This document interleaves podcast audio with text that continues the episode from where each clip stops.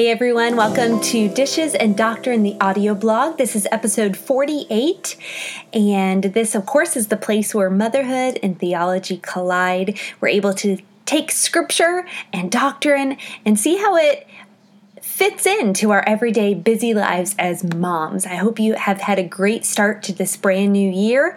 I hope that you had a great holiday season with your family and friends. I know we sure did, and I'm glad to be back into some sort of a routine. You know, before we headed out for our family vacation, I was on a walk one morning. It was an unusually warm November here in Upper Pennsylvania. And as I was on a walk, I got to an intersection and a car just sped right through a stop sign. She barely braked at all. I could smell the cigarette smoke wafting out of her slightly opened window as she continued to zoom on down the road. And if I was completely honest, I would say that I was immediately offended. I huffed under my breath, "Way to slow down for a pedestrian, lady." And it shocked me because most members in our small community would have stopped at the stop sign, waved me across the intersection, and then proceeded on their way. Her disregard left me pretty insulted. I didn't take many steps down the sidewalk, though, to start to feel a conviction in my soul. How many times do I ignore others in my path on a daily basis? I'm too busy with my to-do list to notice their need for help, and I'm too consumed with my own problems and trials that I forget that others are struggling nearby. So I stopped and I prayed for her.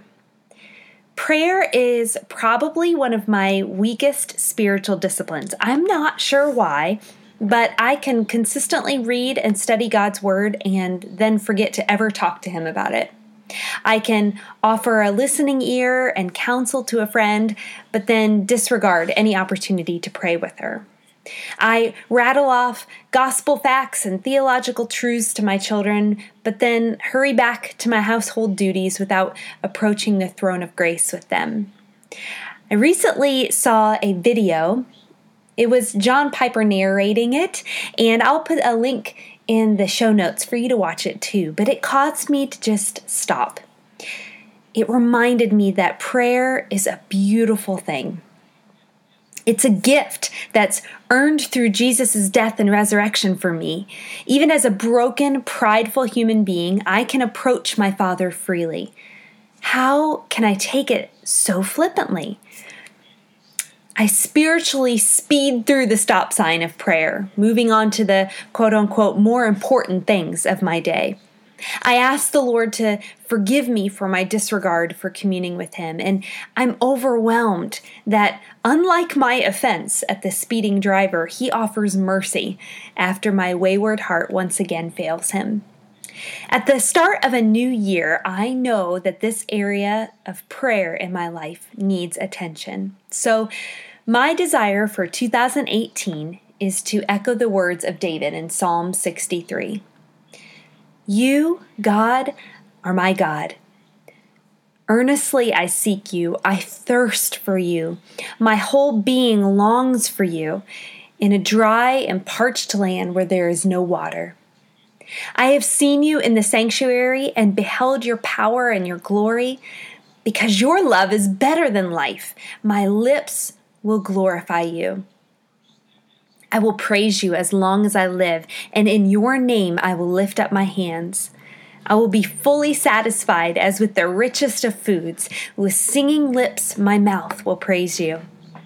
On my bed, I remember you. I think of you through the watches of the night, because you are my help. I sing in the shadow of your wings. I cling to you. Your right hand upholds me." Amen. As we do head into this new year, I would love to know what you feel like God is prompting you to work on in your life. Is there a certain area of your life that needs some gospel reminder in it? Is there some areas that maybe you need to work on as far as spiritual disciplines, kind of like me and my prayer life? I'd love to hear about that, and I'd love to pray for you. If you would email me, rachel@dishesandoctrine.com, or find me on Facebook or Instagram, I'd love to chat with you about how we can uphold one another as we head into another brand new year. Until next time, have a great week.